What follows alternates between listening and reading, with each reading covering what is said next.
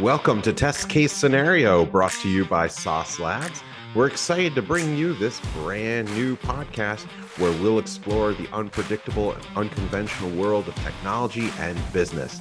My name is Jason Baum. I'll be your host as we delve into a variety of test case scenarios with the help of our expert panelists. I'll let them introduce themselves in a moment, but let me tell you something these industry veterans going to bring a wealth of experience and insights to the table. I can't wait to do this on a bi weekly basis with you all. Grab your favorite beverage, join us, and go on this engaging and informative discussion on test case scenario. And with that, Joining me today are our panel of experts, starting with, let's go with Marcus Merrell. Can you introduce yourself, say what you do, and maybe how many years of experience you have?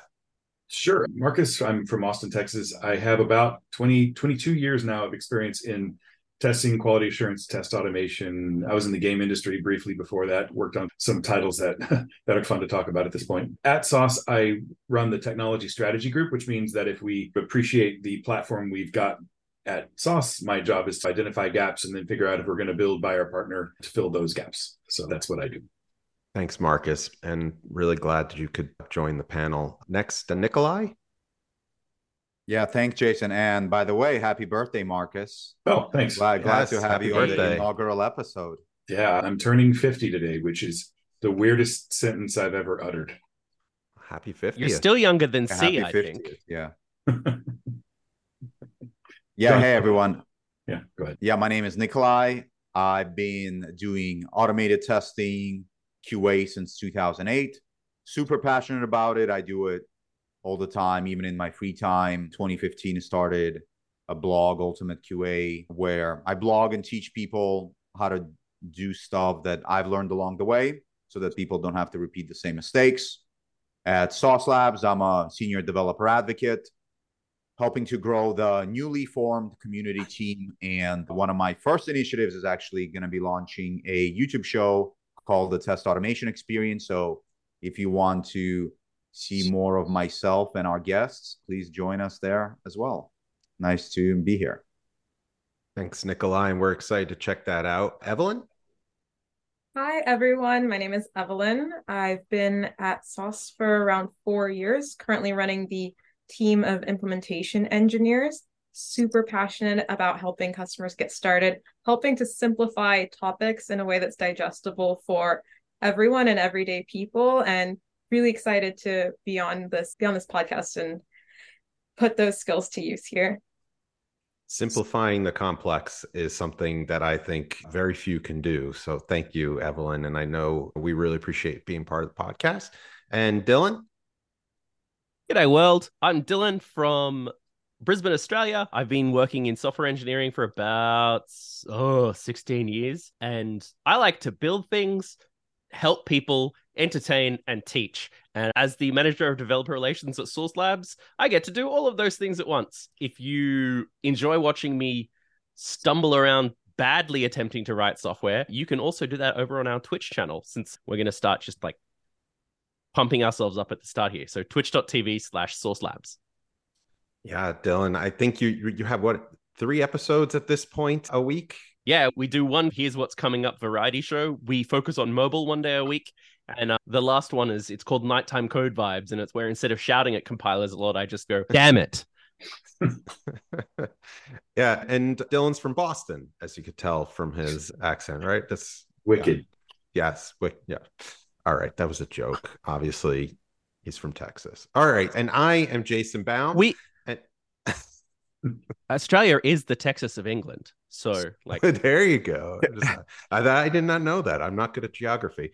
And I'm Jason Baum, and I am a community builder by trade. I am not a tester. I have 17 years of experience in community, and I love it. And there is nothing else that I'd rather be doing. I came into it accidentally, and I never left. They wouldn't let me. And I'm excited to be doing that here at Sauce Labs. And this is test case scenario. Wow, first episode. Not that the first episode jitters are out of the way. Let's get right into it. And we've got a pretty good topic today. Hopefully, a little bit of a polarizing conversation because that's more fun.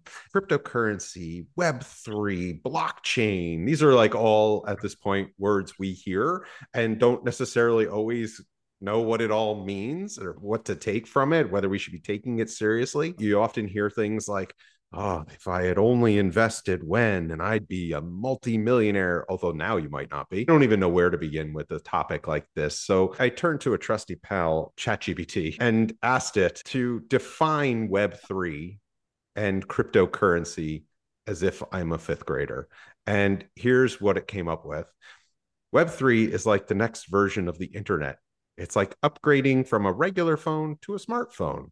Instead of having just one big company controlling everything like Google or Facebook, Web3 allows for many different people to have control over their own information and how they use the internet. Sounds nice. Sounds really nice, right? And cryptocurrency is like digital money. It's like buying things online with a credit card, but instead of using regular money, you use special money that only exists on the internet. And this special money is called cryptocurrency, and it can be used to buy things online or sent to other people like real money. I can't figure out a way that'll go wrong. What do you guys think? I feel like you should have got my parents' permission before presenting this content. That is a simultaneously very vague and very rosy depiction of of what Web three is, and oddly sounds a lot like what Web one was. A little bit, right? Sounds Look- a bit biased. Like maybe that's the definition because an AI wrote it. They maybe they're mm, friends. Could be. Yeah, like it, it dated Bitcoin in college. Yeah, that's exactly that GPT if it knows Bitcoin. Do they get along? How, how would you define it, Dylan? I think I think of Web three technologies as they're the ones that like divorcing them from all of their goals and aims and like scams and whatever. Web three is an attempt to make the web distributed, trustless, and I guess control free or maybe permissionless. So the idea is that you don't need anybody else telling you how to interact. You don't need to have somebody with privilege who's no, we have the control here. None of you like just believe that we're right and that'll be good. And I think that's what the suite is for. Whereas at the moment we have a very like privileged server, underprivileged client model where you need someone's permission to do something and they have all the control. And that's what I think like the label is intended to mean. Interesting. Evelyn, would you like to uh, to add to that? I'm still learning about Web3. I have a friend who recently started working at a Web3 company, and I've asked her to explain it to me multiple times. Hopefully, one of these times it really sticks in my brain. But I understand the concept of decentralized internet. I understand the idea of taking the information away from the big powers that are controlling it but the actual insight into how we do that and how that's different from how it's currently done would rely on a lot of a lot more background into how the current internet works for me to be able to speak intelligently on the topic. Yeah. And then taking it a step further, we obviously all work at Sauce Labs and our focus is on testing and creating an internet that is frictionless frictionless experiences. I would imagine that this type that web3 introduces different sets of issues. I, I, don't know what are some of those issues you could think of? Yeah the issues. First let me preface by saying that i'm certainly not a web3 expert by any means i happen to stumble into it back in like 2012 and read stuff on the web, see some lectures. I try to create a Web3 application, went okay. And that's as far as my knowledge goes. Um, it's better than me. I watched Silicon Valley, and that's about my level of experience there. That's not too far off. We're very similar there. The interesting challenges that introduces, I, to me, the biggest challenge that I've seen is that it's because Dylan put it. Uh, instead of having a large entity that kind of has all the control over the end users, now you have source code, right? That's open source, written by a community and you got just got to trust that it works. And so people hear of a new cryptocurrency is what I know best. So that's what I'm going to talk about as my Web3. And so people hear of a new cryptocurrency, it gets some hype, they start using it. Who is really out there checking the source code, checking it for bugs, checking it for vulnerabilities? I I can read code. I've never I don't have the time nor do I care to look at any of those repos. So to me that is a huge risk that we've seen it all the time happen with different kinds of cryptocurrencies getting hacked, right? People will do like a man in the middle attack where they'll just steal a bunch of transactions. And that was there, I, plain and visible in the code. Nobody caught it, nobody inspected it. And that is one of the benefits of Web3, but that's also, in my opinion, that is the biggest problem in that even though it's open source, it's almost, yes, it's open source you guys can view it. We don't need to test it. We don't need to analyze this code. It's there for you to analyze. And so the community will catch things, but they don't. And then we lose millions and billions of dollars. And I think it's I think it's even worse for Web3 in a lot of ways, especially cryptocurrencies, or people often refer to, they call them dApps, distributed apps, which are can be simultaneously a protocol and an app written on top of a cryptocurrency. And the problem is because there's no central authority, once the community is using a currency, it might be impossible to change that the code of that dApp. Like the code that's implementing the token or the technology itself might be fixed in place. Maybe you can get an 80% majority to agree to migrate to something else, or maybe it's just not possible. And so you've got, you're in a moonlander situation. You need to know that it's going to work. You can't do live updates. The end. And I suspect most cryptocurrencies don't have a NASA budget and might not have a NASA level of engineering, just maybe.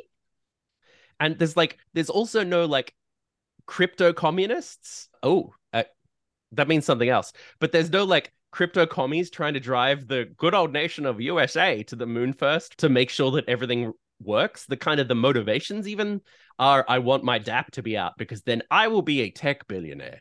That's always worked though, right? That kind of motivation. No, I, that I, hasn't I, worked. Where could it go wrong? I don't know. I read that. I read ChatGPT. Didn't Facebook subvert like, your democracy? I don't know. Cryptocurrency so is like digital money. It's like buying things online with a credit oh. card, but instead of using, I don't know. Nice. So if I've understood this correctly, based on these conversations, we're talking about the idea of like replacing big retailers like for like clothing with being able to shop out of all of your neighbors' closets instead like everybody has a little all everybody has inventory just in their closets and it's all distributed instead of all coming from three or four major warehouses across the country.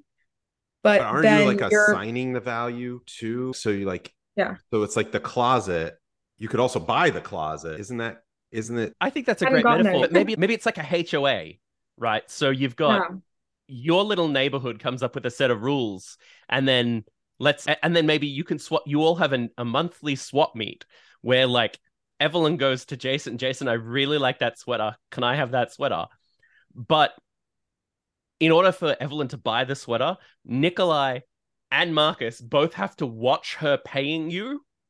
And then later on i will interview them and be like did Evelyn actually pay him? Like, did she? what did she say? Was there cake? And unless they say that Evelyn paid Jason, I will go back to his house and be like, absolutely not. Oh, but it's but, but it, there's more to it than that because as we're calculating the blockchain, every time we have a node that's trying to figure out what the next block in the chain is, they're going to have to ask me and Nikolai again over and over whether or not that was the right answer. Yeah.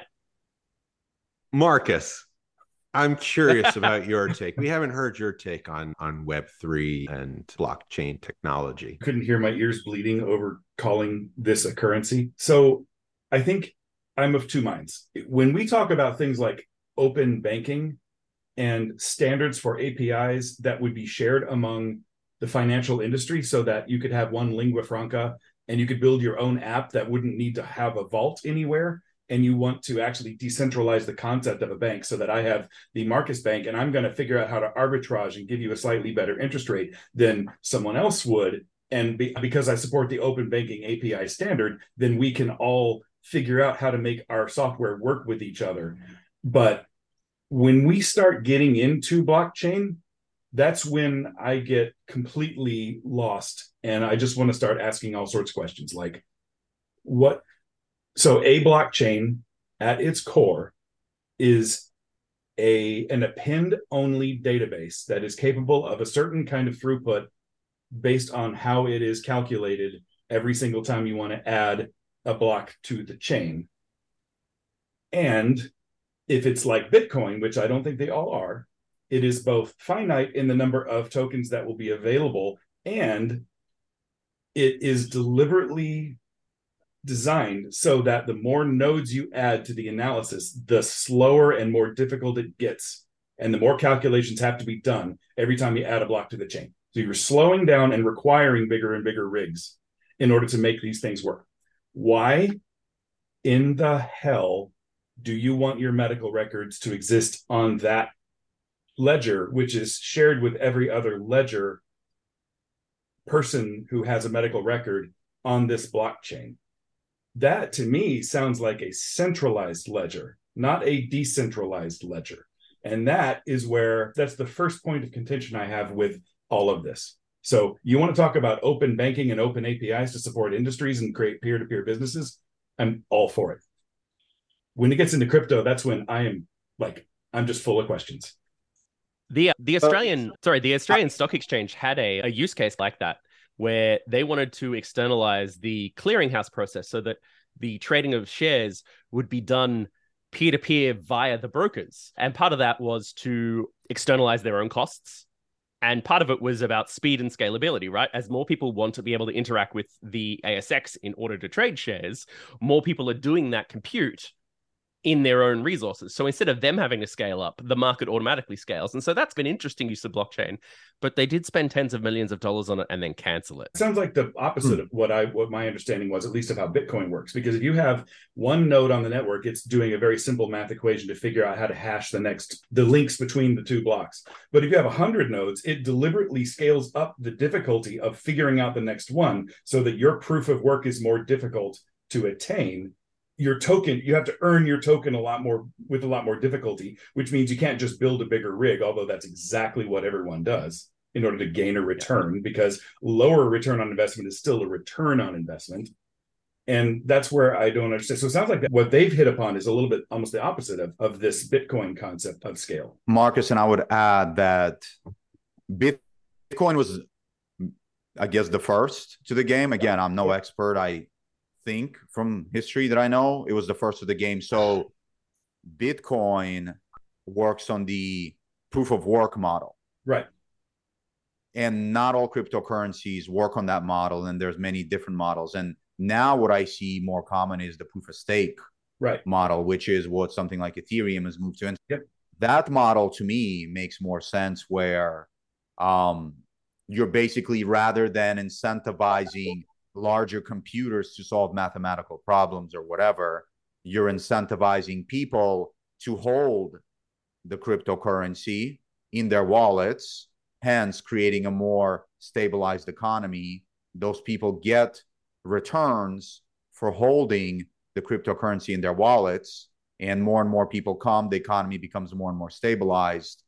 And in with an example like Solana, for example, your transaction will cost like a fraction of a penny and will be done in a second. For example, I can send money from here to anybody all over the world for a fraction of a penny and it'll take a second. Which I, makes the I, money I just, laundering really convenient. It also yeah, sure means that only rich people can get into the mining and harvesting that that stuff. Like only the rich can buy their way into being a node on the network. Yeah, but those people in, in will Bitcoin. hire other people, and those people then they'll pay those people, and it'll all trickle down. Yeah, so oh, decentralized trickle down economics. Yeah, the, in the case of crypto, it feels like it's headed a lot more towards uh, pyramid economics to me. Yeah, that's it does sound like that. So getting back to testing, because we're yeah obviously this podcast is focused on testing, although we could all try and figure out Web three on another episode. No, this is it's interesting stuff, and it's what's that?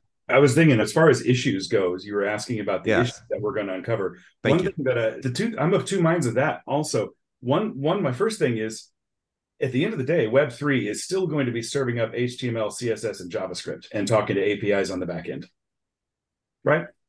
In effect, it seems to me like there's a good chance our jobs don't change. But an app that's built like what is it? DApps, the, the decentralized Yeah. applications that are built on like Ethereum, isn't that a different type of testing? Will that be a different type of testing or no? I think it will be a different approach from our side. Like Nikolai and Dylan and Evelyn and I, we will have to change a little bit about how we approach it, but fundamentally, the tooling, I'm not sure that's going to be much different. So I suspect Yeah. it'll be a lot like video games, like MMOs, mm-hmm. where you have a main network that everybody's playing on, and then you have testnet.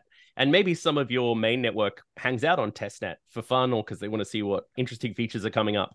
But you can't just go and change your main network. You have to have a second copy somewhere. It's like the is similar to having staging and testing environments, but is different in that it will probably also be live. but it will also probably require things like mocking and service virtualization, which would probably be required because you're not going to be able to control all of the elements of that, right? So I've been thinking a lot lately about this concept of code coverage when you're doing testing. And it's becoming apparent to me that teams that are trying to go for code coverage can only do so much because they only control so much. You can only cover things that where you have visibility into what you're trying to cover. Everything else, you're just trying to mitigate risk. So the services that you own you can control via coverage but the services that you interact with you're going to have to do a risk-based approach so i think that's the change it's going to be changing to adopting that kind of a mindset when you're designing your tests And what about different testing to? Oh, I'm sorry, Evelyn. Go ahead. Oh, I was just going to say, I think that while there's going to be a lot that remains the same, I think that there is some risk in viewing it from that perspective because if we hire the same people to do the testing on the front end, and there's connections to things on the back ends that both the engineers are new to the engineers writing those things and new to the people dealing with those connections between the things that are very new and the things that are the same. Um, that there's just going to be a lot of learning, a lot of troubleshooting, a lot of things that people didn't expect. So I do think that there's a case to be made for people specializing, even if it looks very similar on the surface to the types of testing that you would have to do. They're going to have to deal with novel situations when they coordinate with the other people writing these applications. I feel like also the types of tests are a little bit different than I would. I don't know. I guess we could say the industry st- standard, which Marcus, I don't know, my Marcus Dylan, you guys can correct me if I'm wrong. I feel like the industry standard is a lot of web applications that sit on top of some interfaces, maybe not, but a lot of it is web or mobile based, right? And a lot of testing that you might be doing are from the front end, or you're testing the middle tier, which is the services, right? Versus here, I feel like almost all of it is services. A lot of it has to do with scale. So lots of performance and stress tests. That's, for example, that's why Solana goes down. And then a huge component, which most organizations don't typically take seriously, but in Web3, you have dealing with financial transactions, you have to take extremely seriously security. And so to me, those are like the new kind of okay, if I'm prioritizing my testing, I'm focusing on security, I'm focusing on scalability, I'm focusing on APIs. I am way less concerned about my UIs and my Selenium and Appium or Cypress Playwright tests. Let's What do you talk about think? security. In Dylan's example, I, I I believe Evelyn was buying from my closet. I would probably be buying from Evelyn's closet. Let's be serious. And then if there was cake, I remember cake. And then there was something else about how two other people would have to witness it and verify that it was me. So that verification becomes so important identity verification within blockchain i imagine that is a different type of testing or maybe not different but emphasizing to the testing to make sure that your personal data isn't compromised or that someone isn't taking your identity or there's so many ways where this can go wrong Yeah, and what about the person who's is anybody monitoring the state of your closet? If it's distributed, who's monitoring the quality of all of these nodes. Yeah. It's not me. I'm not doing it. I have another job. That is, in some ways, that's what to, the verification is meant to be like. If if it turns out like Marcus is super sketchy, it, that's why you also ask Nikolai. So Nikolai can be like, yeah, no, I don't trust that dude. He has all these transactions he's talking about, and I never saw them. Um, but I, I think like from a user perspective, you definitely have like, how do you know that the wallet you've written or that you're using isn't going to then uh, stuff elsewhere? How is how do you know that the two factor app that is securing whatever is not busted? See, Like, which what's, is- what's you know, really interesting to me is all the examples, almost all the examples we brought up so far are solving problems that were introduced by Web3, not solving new problems that are interesting and straightforward and hopeful. Yeah. We're trying I to think- figure out how can we get back to even. Yeah, Well, I do. I have noticed doesn't- that. doesn't all new tech introduce new problems? Think of the transition from a phone where you type with a keyboard versus a smartphone where you don't have a keyboard and you have internet access and so on. That to me introduced a whole new set of problems that didn't Sure. exist before. There It is a video of Regis Philbin talking to Kelly Ripa when the iPhone was announced, and he said, "Ah, that's not going to be a thing." Yeah. Yeah. I- and then two years later, he's like fumbling with an iPad trying to find something with her on the broadcast. Yeah. Anyway, I guess it's There's something to be said about how obvious the improvements like there's something to be said about how the quality of life improvements scale with the amount of problems they co- that they solve versus what Marcus was saying is yeah there's these problems and in order to see why solving this problem would benefit you you have to go do a 3 week boot camp which is not as obvious as why a touchscreen might be helpful I'm just thinking that my, my the two thoughts I've got there are that we've just witnessed the greatest fraud, I think, in the history of America, 36 billion from FTX and Co. It feels to me like the thing, the industry that this has revolutionized and given steroids to is the ability to execute fraud and scams on very vulnerable and gullible people. Yeah, like Tom Brady. Tom Brady lost a lot and of Matt money. Damon lost Uh, some money. Yeah, All these folks. poor So, gullible. I, I believe so. they, So they can make it back quickly. Yeah, I was just gonna say it's like a Um, Tom Brady just in the bucket for Super. Bowl. throw a few passes. But I think so. So for as skeptical as I'm coming off here, the reason I'm skeptical is because I'm actually I don't know if y'all are probably too young to remember the X Files. There's a character named Fox Mulder. He believes in aliens, right? He believes it. He wants to believe in it. So he spends his entire career disproving all the quacks. I want to believe that there's a new technology, revolutionary thing waiting in the wings here. I want to believe that this is all headed somewhere that's interesting, more so than just scams and fraud. But we've gotten 13 years without me hearing a single rock solid, convincing use case for the blockchain, why that exists in a way that is separate from just an append only database. I don't know if we should all be offended by that statement or whether we should all be feeling pretty good about ourselves. Because I don't know. You remember the X Files, you mean? Yeah, it wasn't, it wasn't that long ago. all right. Oh, this is a good conversation. Thanks so much, everybody. And first episodes are hard, but we're going to find our way. We're going to keep getting better. And maybe we'll pick topics that Marcus doesn't hate as much. I wish we had more time to keep going, but we don't. So we're going to wrap it up here. And thanks so much to all of you for listening. That's all the time we have for today's episode of Test Case Scenario. We hope you enjoyed the discussion and learned something new. Thank you to our expert panelists, Marcus Merrell, Dylan Lacey, Nikolai Advolodkin, and Evelyn Coleman. We're grateful to have each of you on this podcast, and we are especially grateful to you, our listeners. And most of all, we'd like to thank our biggest supporter, Sauce Labs, for the support and being able to provide us with the tools and resources we need to bring you the best content possible. If you have any questions, comments, or concerns, feel free to hit us up on social media. We'd love to hear from you, our listeners, and we value your input tremendously. Thanks for tuning in. We'll see you back here next time for Test Case Scenario. Until next time, have a great day.